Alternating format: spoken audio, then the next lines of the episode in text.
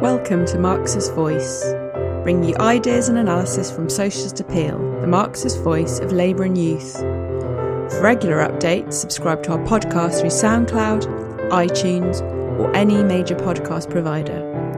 Or visit our website at www.socialist.net, where you can donate and subscribe to our paper online and help support us in the struggle for socialism.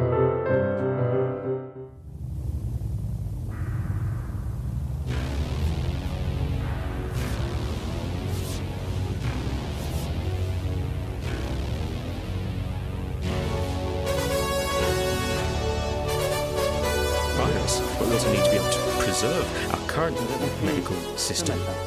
And in light of that, this morning, as Europeans, we made a shared decision. As of tomorrow midday, the European Union borders and the Schengen borders will be closed. What this means specifically is any travel between non European countries and the European Union will be suspended for the next 30 days.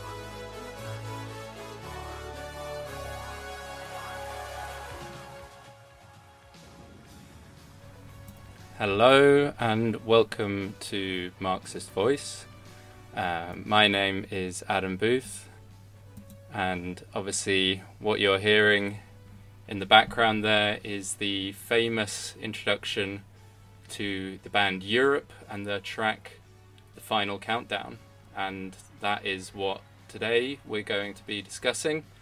It is the existential threat posed by the COVID 19 pandemic to the European Union, uh, which, as we just saw from Macron's speech just there, is uh, leading to borders rising and all of the fundamental pillars of the European project suddenly being eroded by this coronavirus crisis.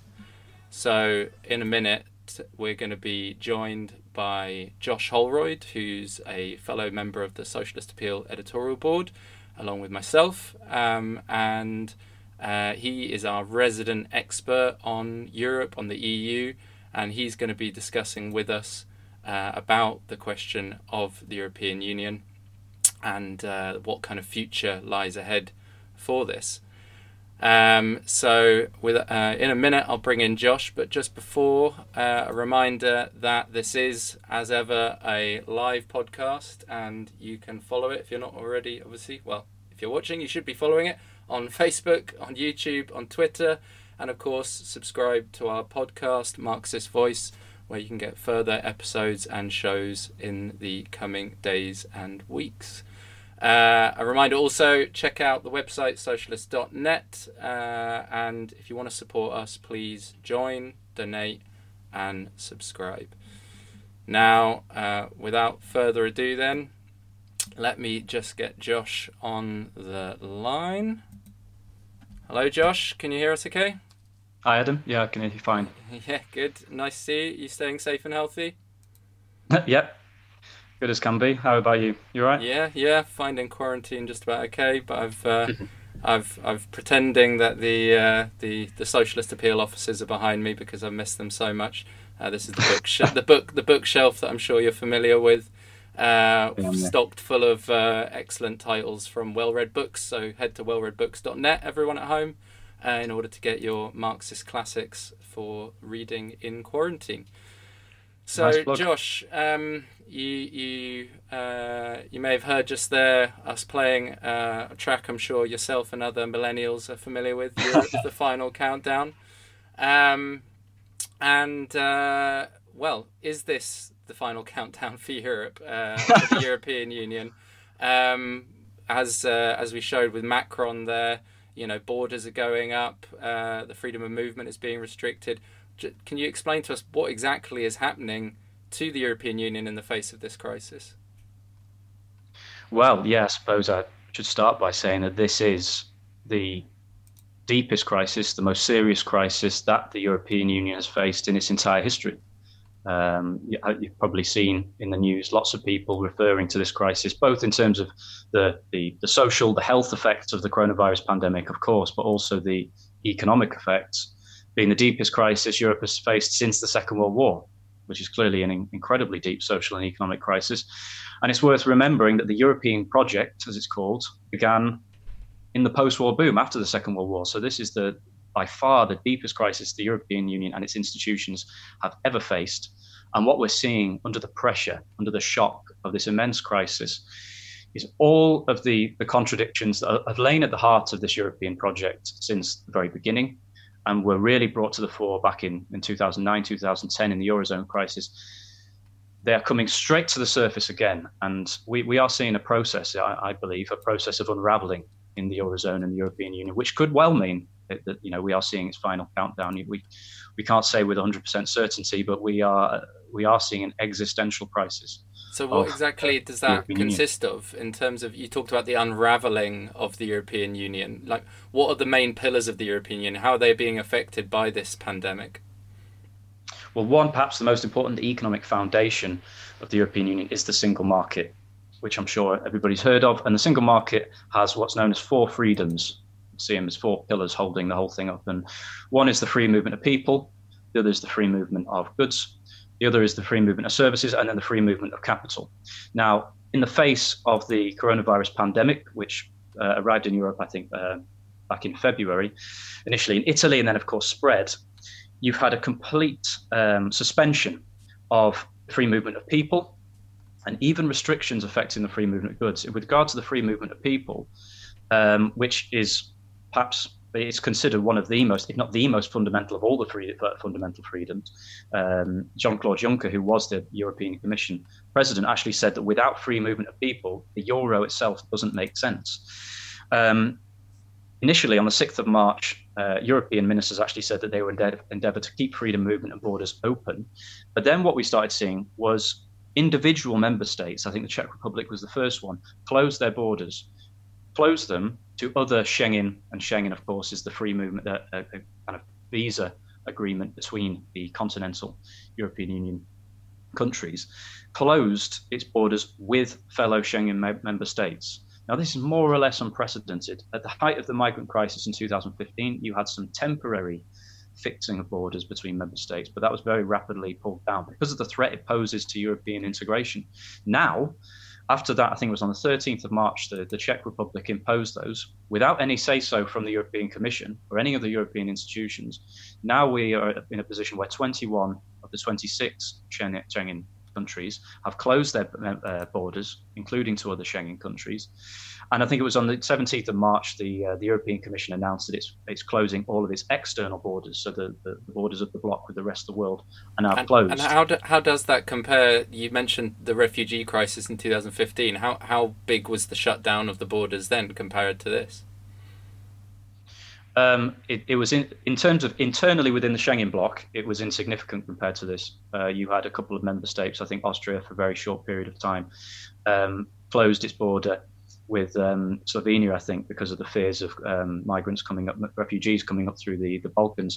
But that was very quickly um, alleviated, basically, in part because of the fear of the member states that if they suddenly start closing borders between each other, then the whole house of cards, if you like, will start to collapse. Because, I mean, I already re- referred to John Claude Juncker's quote about uh, the euro not making sense. But also, if you can't have the free movement of people, then the free movement of goods and the free movement of almost complete shutdown, uh, free movement of people.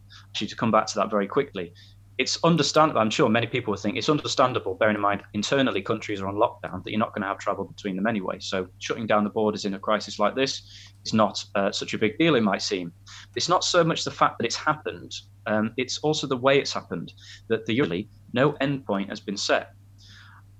Even worse, from the standpoint of European integration, the European Commission does not have the power to order these national member states to open their borders again.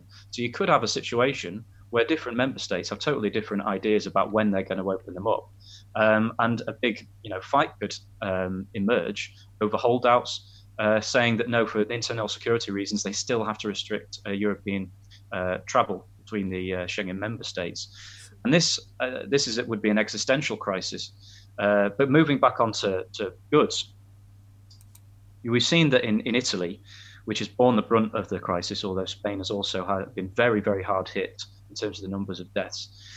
Italy, we've seen shocking images from Italy of people uh, lying in, in corridors and, and health uh, workers having to decide who lives and who dies effectively, health workers themselves lacking protective equipment. I mean, scenes that we'll, we'll, we'll uh, recognize in our own uh, country as well.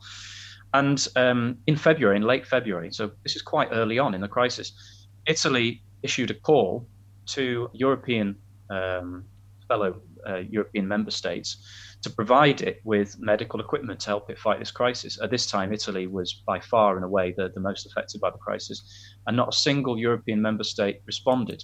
In addition to that, Germany actually prevented, it temporarily banned the export of, of required medical equipment out of fears that it might not have enough itself. Now, this is pretty much unprecedented and is a complete breach, if not the, of the letter, at least of the spirit of the free movement of goods. When a state is basically saying, no, you can't, uh, you know, to private businesses, you can't sell your goods to uh, across borders to another member state because we need them. It completely undermines the whole purpose of the free movement of goods and of the single market itself. Now, so, so, so Josh, you've got the, the, the, the abolition of the, the freedom of movement of people, of goods what what's actually left of the European Union's pillars, if you like? I mean, the, uh, formally speaking, they all exist. Of course, the euro, which is at least from the standpoint of the main eurozone countries, is clearly a very important pillar of, of European integration. Uh, there isn't really much left at the moment. It almost feels like the European Union has abolished itself in order to prevent itself from collapsing. However, in reality, the European Union still continues to exist. It's more that its rules and institutions have been left suspended in midair, which kind of shows that if you look at the European Union as its uh, as simply its rules, um, then you would be entitled to conclude that it doesn't. It, basically has been abolished. But what we'll see is that uh, what we've seen many times in the history of the European Union, and this applies to to legal systems within our you know nation states, that the rules can be bent and broken as and when the needs of the major players require it, and we're seeing this now. So I guess that raises the question. Really, you talk about the history of the EU. What is really the purpose of the EU? Like, why was it founded? What what does it represent? Like, you know, who's keeping it going, and and in, for what interests?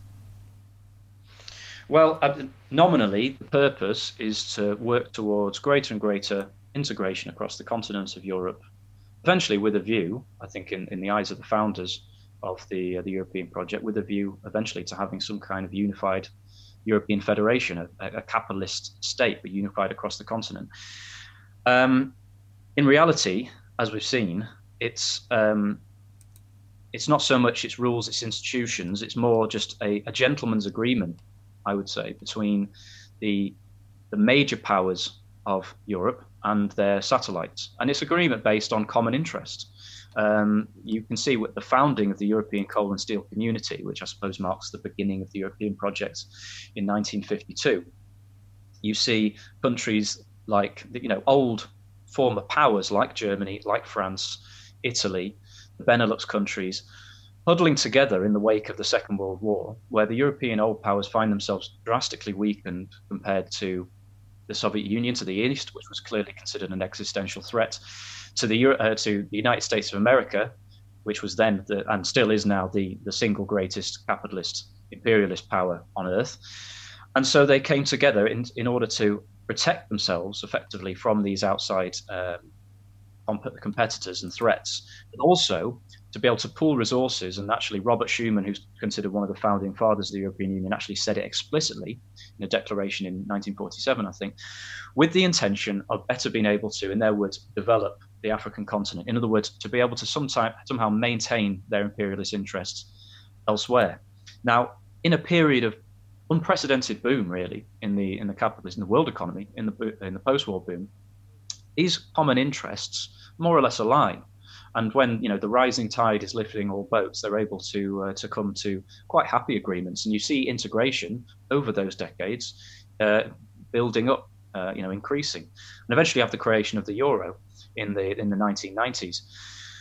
But what we're starting to see is that throughout this whole time, although you might say that the limitations of the nation state, the national interest, have been partially overcome in striving to unify the European continent, those national interests and those national capitalist class uh, classes, sorry, Those national markets still very much exist. And in times of crisis, when times get hard, those interests that were temporarily aligned come into stark contradiction with one another. We saw this in the Eurozone uh, crisis from 2009 onwards, and we're seeing this very, very clearly today. And that, I think, when I talk about, well, if, it, if we just look at the rules, then the European Union doesn't exist, I don't mean to be flippant by that. It's to get to the central point that really institutions and the rules and the kind of the treaties that they've drawn up matter a lot less than the, the willingness and the desire of the ruling classes of Europe to actually remain in this marriage, if you like. And so that is that agreement that's fraying right now. Who who's at the heart of this marriage? I mean, a marriage between two people fundamentally, right? France and Germany is is what we're talking in reality. This this this capitalist club in the interests of, of the monopolies of, of German and French capitalism. Those have always been at the heart of the European project. And how is how is the uh, relationship between them these days? Uh, like how how have their interests diverged over time uh, within the European Union? Well, what's interesting about the relationship between France and Germany is they've always been competitors. And even at the, the very dawn of the European project, the intention of, of officials in the French government was to bind the still powerful West German economy, because of course Germany was uh, divided this time, the West German economy to French political powers. Uh, power. Germany was considered an economic giant and a political dwarf.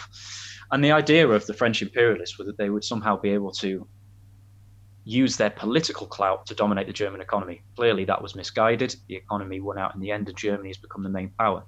But always, France has had slightly different interests. As far as the French monopolies and French imperialism has been concerned, they focus more on to the south in terms of their North African former colonies and to the more Latin countries, whereas Germany has tended to look more to the east, as we saw with the massive expansion of the European Union and to a lesser extent the Eurozone to the east, with countries like uh, Poland joining some of the Balkan countries uh, and, and former Soviet countries. This means that their interests, while things are good, they can pursue both of those quite happily, almost like a married couple with extremely different interests. But you can see that as things get a bit more difficult, shall we say, in crisis times, already with this question of corona bonds, for example, that's come up, we saw, we saw this raised a little bit, euro bonds at the time of the eurozone crisis, but it's been raised much more sharply now because of the impact of the, the you know corona crisis, if you want to call it that. That the the, the, the key question of who is going to pay for all this debt, and I'll come on to where that's come from, is becoming uh, entering into sharp contradiction, really. And um, and for the first time, with with Macron, you're seeing a, a, a, French leader come openly into conflict with Germany. I mean, back in the eurozone crisis, Francois Hollande may have had a, a softer position than the Germans in relation to Greek debt, but they still had the same position of the Greeks need to pay their debts now France is actually positioning itself at the forefront of this call for, for the Germans effectively to uh, to share the debt load with the rest of the um, the European member states and the eurozone countries. Sorry, and that represents a, a wider schism, doesn't it, between the kind of the northern kind of Hanseatic league, league as they call it, and the southern uh, kind of economies around Greece, Italy, Portugal, Spain, and it seems like mm. France is is kind of siding more with that southern side now. What what you know is is is uh, is this division uh, opening up further between the north and the south in Europe? Absolutely, I'd say so. Um, I mean, the, the difference in the trajectories of those economies has been even more pronounced over the last 10 years. Um, at, at, the beginning of the 2009 crisis, Italy was, you know, it was still a very large economy. It was a weaker economy than Germany, and it was more indebted in terms of its debt to GDP. But it wasn't anything like in the position it's in now. It's over 120 percent um, debt to GDP ratio in Actually, Italy. Josh, it's uh, interesting you mentioned that. I'm just going to bring up a, a, graph for the viewers to be able to see. And okay, um, uh, you won't be able to see yourself, but at home, people will be able to see it. Um, and it shows exactly what you're talking about. That in 2008, uh, it was just over 100% of GDP. 2009 over 116%, and then it's shot up to 135, and it's been there for the last five. Yeah, been been there for the last few years. And interestingly, another graph I'm just going to show for the viewers um, is one of the um, of the Italian debt at 135% compared to the Greek. And uh, like obviously the Greek debt crisis, uh, the euro crisis that you talked about earlier, uh, was the last big time that there was this this schism that's never really been repaired, I guess, between the the North, uh, you know, refusing to pay for the debts and the uh, and the South who are accumulating these debts. But you know, can you can you explain a bit more about why this time it's different? Because Italy is not the same as Greece, is it? In the sense mm. of uh, its its role within the EU and, and, and the, the world economy. Um, so how is this time uh, the crisis on a higher level? Well, the first point on that, as you've already mentioned, is the sheer scale of it. First of all, the, the recession that is hitting Europe now as we speak is deeper than the 2008 uh, and 2009 recession was. Um, it, there are predictions that GDP, for the year, European GDP will drop by 7%. That is, um, I think, almost double. In, in 2009, the EU's GDP fell by just over 4%, 4.3%. So the scale of this crisis is going to be enormous. The effect that it's going to have on uh, budgets is also going to be enormous because it's important to remember that it's not just the drop in GDP that um, caused the eurozone crisis and is going to cause uh, is already causing this crisis. It's the increase in government spending and borrowing at the same time. So what what we're seeing right now, on an even grander scale than in 2008, is states like France, even Germany. Germany is, is extending its borrowing by 150 billion euros in order to be able to try and pump prime the economy, sorry, out of this slump. Uh, Greece is having to extend its uh, its spending. Italy is having to expend its spend, uh, extend its spending. France, I think, is spending another 45 billion euros in order to basically keep the economy going throughout this slump in the hope of a, a, new recovery. That increase in spending and therefore borrowing at the same time as a drop in GDP means that debt to GDP ratios, uh, you know, the two things are moving in the opposite direction. They shoot up. In fact, estimates are that across the whole of Europe, not just in Italy, not just in the worst hit countries across Europe, you're going to see increases in debt to GDP of 10 to 15%. So you're looking at a situation where, just to bring in the Maastricht Treaty, the idea of the Maastricht Treaty was for the euro to be stable, all countries would have to aim for debt to GDP ratios of 60% and a budget deficit of no more than 3%. Italy's already over double that, and it's going to increase by as much as 20% in Italy's case. France is already almost um, 100%, or they're around 100%. Spain's at around 100%. I think Belgium's at 100%. It, it becomes untenable. Meanwhile, Germany, the Netherlands, Finland, other countries have much lower debt to GDP ratios, but their, their uh, costs of, of borrowing the yields on their government bonds, their state bonds, are also going to increase because the demand for their borrowing is going to increase. This means that not only do you have a situation where the trajectories of the different states, the different economies, are already in totally different directions, and at a certain point it becomes impossible to bind together economies moving in different directions, but also times are going to be harder, so to speak, for German capitalism. So at precisely the time that other European countries, including France, which is the second biggest economy in the Eurozone, precisely the time that these economies will be demanding of the Germans, who've done so well out of European integration, that they basically shell out and they subsidize the cost of lending for other countries so that collectively the European Union can get through this crisis. At exactly this time, Germany will be at, the, at its least amenable to doing that. Not so, in, in any small Sorry. So, so we're seeing that now playing out in terms of this uh, Corona bonds issue, um, which I think you, you kind of briefly mentioned earlier. There's obviously been these spats around uh, this debt mutualization, get sharing out the debts that are, that are being accumulated from all this government spending, trying to share out across the eurozone uh, countries with these these Corona bonds. Can you explain a little bit more about? Exactly what those corona bonds are and and and what kind of arguments have been raised and and you know basically whether these things are going to be you know see the light of day at all. Sure. So uh, the, a corona bond is a euro bond but specifically to combat the the impact the economic and you know health and social impact of the coronavirus pandemic. What a Eurobond is, is it's what's referred to as a common debt instrument.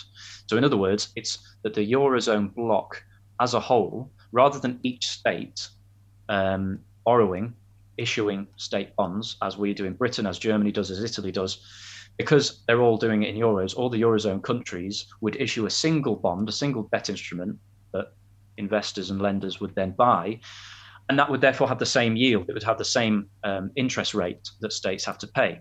The impact of this would be that some states that have to borrow at a relatively high rate, like Greece and Italy, would see their cost of borrowing go down. That would mean that Italy, for example, would be able to borrow more to be able to overcome the worst of the crisis. This is the idea, anyway. Meanwhile, other countries that have extremely low uh, yields on um, on their bonds, such as Germany, which has negative yields on its bonds, and the Netherlands, they would inevitably see the cost of their lending rise and increase. And this is where this conflict comes in. Um, these I mentioned earlier the suspension of all these fundamental freedoms and rules that hasn't caused, uh, you know, it potentially will cause an existential threat to the European Union. That hasn't yet caused it to break up, in no small part because actually all of the main major players want to close their borders, want to uh, protect their national interests, want to start nationalising companies. So I forgot to mention state aid rules, which is a big part of Europe, the, you know, the Maastricht Treaty and the Lisbon Treaty, uh, have been suspended in order for countries to make sure that national their national vital interests aren't uh, attacked by hostile takeovers from abroad and so on. All of these these things, the um, the European powers can happily get along with for now. But when it comes to the most powerful country, most powerful uh, economy in the eurozone bloc, Germany, having effectively to pay for the for the spending of other states, this is where it becomes um, a, a, serious point of contention, so to speak. There was uh, last week there was this virtual summit obviously the, the European leaders, excuse me, the European leaders can't meet in person, so they had a, a, Zoom call effectively like what we're having, but for five and a half hours, and it was uh, much less amicable than the one we're having now. Uh, in, on the eve of this meeting, nine eurozone countries, or the leaders of them, including France, Portugal, Spain, Italy, wrote a letter to the leader of the council, somebody called Charles Michel, calling for corona bonds, a decision to be made in favour of this common debt instrument. Call it what you will that um, conference call, after five and a half hours, resulted in no decision whatsoever. Now, just like any giant impersonal bureaucracy, the EU needs to have unanimity on all questions. And so they have to have a joint statement at the end of these council meetings. The Italian leader, Giuseppe Conte, the prime minister, actually refused for a period, along with uh, Pedro Sanchez, the uh, leader of Spain, re- refused to sign up to this common statement so Charles Michel had to run around finding some kind of compromise. And in the end, the compromise text was this council resolves that we'll come back to this in two weeks and sort something out. In other words, they've decided to come back uh, to disagree, to agree to disagree. And this is and quite this a because... common uh, thing we see in the EU, isn't it? The the masters of kicking the can down the road, making fudge, however you want to put it. Um, yeah. You know, it, it doesn't seem like they can ever come to any agreement. Is that coincidental? You know, you often see these headlines from the liberal press imploring the leaders to come together and show political will and all this kind of thing. Is it is is it just down to political will or is there something more fundamental at play here that that that means that you know as as Benjamin Franklin I think put it you know either they hang uh, together or they hang separately? Mm, I think that's a really important point because yeah, we, we can make point we can point out the fact that really the European Union and the Eurozone has been kicking the can down the road ever since 2009. And sometimes it appears like, oh, the leaders are short sighted or blind or, or just or, or, so wrapped up in their self interest. But I think that would be a slightly superficial take on it. Um, in reality, the impotence of the institutions of the European Union and of the leaders of the European nations collectively to find some kind of common strategy stems entirely from the fact that actually this union is based on a series of individual capitalist nation states that have their own interests. And when these interests come into conflict, the institutions find themselves suspended in midair. You can see this in the European Central Bank, in Christine Lagarde. Christine Lagarde is an interesting figure because back in 2015, she was at the forefront of telling starving Greeks that they have to pay their debts. Now, at the head of the ECB, having first said that it was not the ECB's job to, to assist the Italians effectively to close the spread. That means the difference between Italian bond yields and German bond yields. She's completely turned 180 degrees, and now she's calling for some kind of Corona bond instrument. I think she is reflecting the very real threat, actually, that these nine Euro, eurozone Eurovision, eurozone uh, countries could actually form a totally separate bloc at a certain stage. Uh, in the Financial Times, Wolfgang Munchau actually went so far as to advocate that these nine Eurozone countries create their own Eurobond. That means that within the Euro and participating in all the institutions of the European Union, these countries collectively would issue their own debt instrument, um, effectively in opposition to the rest of the bloc. That would be the beginnings, that would be the, the, the, the fault lines of a future split. And I think that um, the likes of Ursula von der Leyen and uh, Christine Lagarde know, recognize this, all they can do is call for solidarity. The word has been worn out. Reading articles about uh, the current crisis in Europe, you've seen I've seen the reference to solidarity more than when I attend trade union rallies. Frankly, it's sickening to see these European imperialists advocating solidarity when they've literally spent ten years starving the workers across Europe, particularly in places like Greece and Italy. It comes across let's say disingenuous to say the least. But it does also reflect something. It reflects a desperation, I would say, of the most far-sighted the, the most far-sighted strategists of capital and the leaders of European capitalism, seeing their own impotence in the face of the greatest crisis the European Union has ever faced, and actually watching the two national uh, nation states, the, the various nation states, sorry, moving in different directions. They know where this is leading. Um, and they, they can see a parallel with the 1930s and the rise of protectionist tendencies that actually transformed the 29 crash into the Great Depression. That is one thing they want to avoid uh, at all costs. And at precisely the time that the European Union should be acting collectively to stop that, they're actually falling into it. And that shows, doesn't it, that the, these protectionist tendencies are based more in just the short sightedness of leaders. These protectionist tendencies are actually based in the fundamental nature of the capitalist nation state and the inability of capitalism, despite its global international economy, to overcome these limitations. There's one other point. I mean, feel free to interrupt if I've gone on too long on this point, but something that I wanted to bring in about why this crisis is actually even worse, even deeper, and a bigger threat to European integration than 2009 is because over the last 10 years, we've had austerity applied, attacks on the working class in all of the countries in Europe in one way or another, and in this context of crisis and austerity, you've had a political polarization and the rise of what uh, some uh, commentators refer to as populism, both on the right and the left. And you're seeing, even in the relatively more stable countries like Germany, parties like the Alternative for Deutschland uh, party putting immense pressure from the right on the Christian Democrats who are in government. And actually, the Christian governments are now a split, not formally split, but they're split on what to do about this threat, threat from the right. In Denmark, right wing nationalist, xenophobic parties, uh, a, party, sorry, is, is starting to call the tune um, even of government policies and has been for some time, actually, has been since the refugee crisis. The point of this, the importance of this, is the, the protectionist tendencies and the likelihood of politics in these different national member states to veer towards even leaving the euro at a certain stage is much much higher than it ever was in uh, in 2009 to take that, Italy that, as a that, prime example. that really raises the question then Josh just to um, just to come to uh, you know the the end. Unfortunately you know it's uh, we've we've been uh, talking for about half an hour now and uh, just want to get to the to the to the perspectives really because um, you know, you've talked about splits, you've talked about solidarity, uh, you've talked about this existential uh, crisis, and it's not just an economic crisis; it's a political crisis. So, what's the perspective for Europe? You know, what are, what are the different possible outcomes that we could see uh, in in the in the years ahead? Well, I suppose it can go one of two ways. Although I think that only one of them is a is a genuinely likely prospect.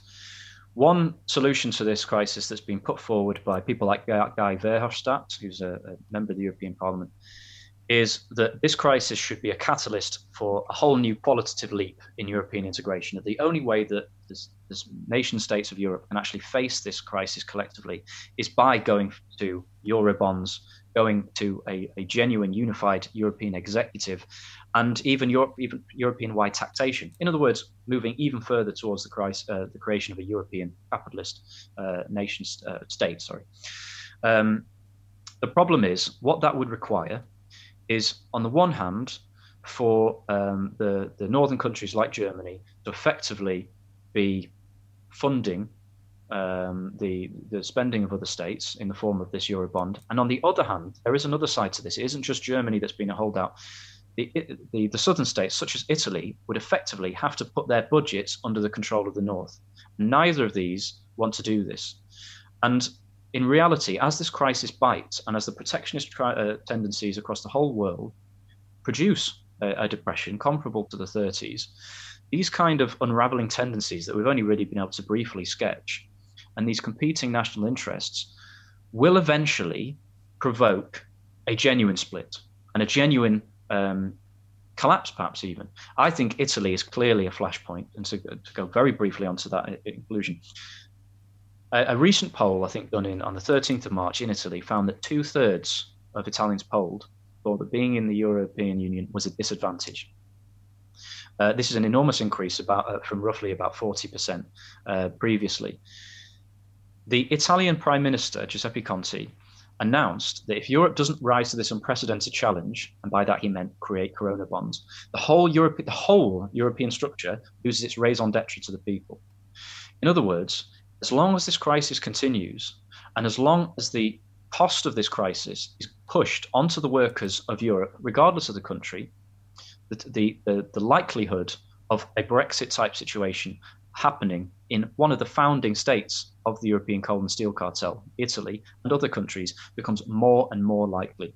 The more the ECB buys bonds, I didn't even get to mention about its 750 billion bond buying program, the more uh, measures they take to, part, to uh, paper over the crisis, the more they're actually making more likely um, a collapse uh, of an even greater and more bitter scale. And to kind of finish up, this is not something just because I'm predicting this does not mean that I think this is in any way progressive. The European Union has completely, if it had any usefulness, it's completely outlived it and it's failed in its mission to unify Europe. However, that doesn't mean that the mission to unify Europe, unify Europe isn't necessary and progressive. And if and when the Euro and the European Union should collapse, ultimately as a result of these contradictions, what will result is, is not going to be, um, you know, nice democratic peace, but rather a rise in even worse nationalism and um, and uh, much more bitterness and suffering for the people of Europe. The only way out of this crisis is on the basis of European integration. Europe can only be unified on a democratic basis and on a genuinely progressive basis, on a working class basis, only on the basis of collectively struggling against our respective capitalist states on the European uh, continent, whether we're in the EU or not, only on the basis of that collective struggle, socialist struggle, to do away with capitalism, to do away with imperialism? Can we actually harness the resources, the technology, the population, the skills of Europe to not only tackle the health crisis of, of, of, the coronavirus, but also to tackle the economic crisis and, and to begin a whole new phase, basically, in the history of the continent and of the human race. So those are the. It, to, to, if I was going to sum it up in an expression, I'd say it's socialism or barbarism, as we've heard many times before. Thank you, Josh. I think that's a good place to end for tonight. Um, it sounds like the EU is going to be the next victim of the uh, coronavirus pandemic, and uh, uh, as you say, we need to do our bit to be fighting for the socialist alternative, the socialist United States of Europe. So, thank you very much for joining us and discussing this question with us tonight. Uh, stay My safe pleasure. and healthy. Um, and uh, I'm just going to bring in here the uh, social media links uh, for people to be able to see at home. Uh, so, if you want to follow us, obviously, on all the social media Facebook, YouTube, Twitter, the podcast for future episodes. And of course, as Josh said, we really, really need you to join us in the fight for socialism and help support us by donating and subscribing so that we can bring about a socialist Europe and a socialist world, as Josh has been discussing tonight. Thanks for listening. We hope you enjoyed this episode of Marxist Voice. You can subscribe to our podcast through SoundCloud, iTunes, or any major podcast provider or visit our website at www.socialist.net. And if you're able to, please donate or subscribe online and help support us in the struggle for socialism.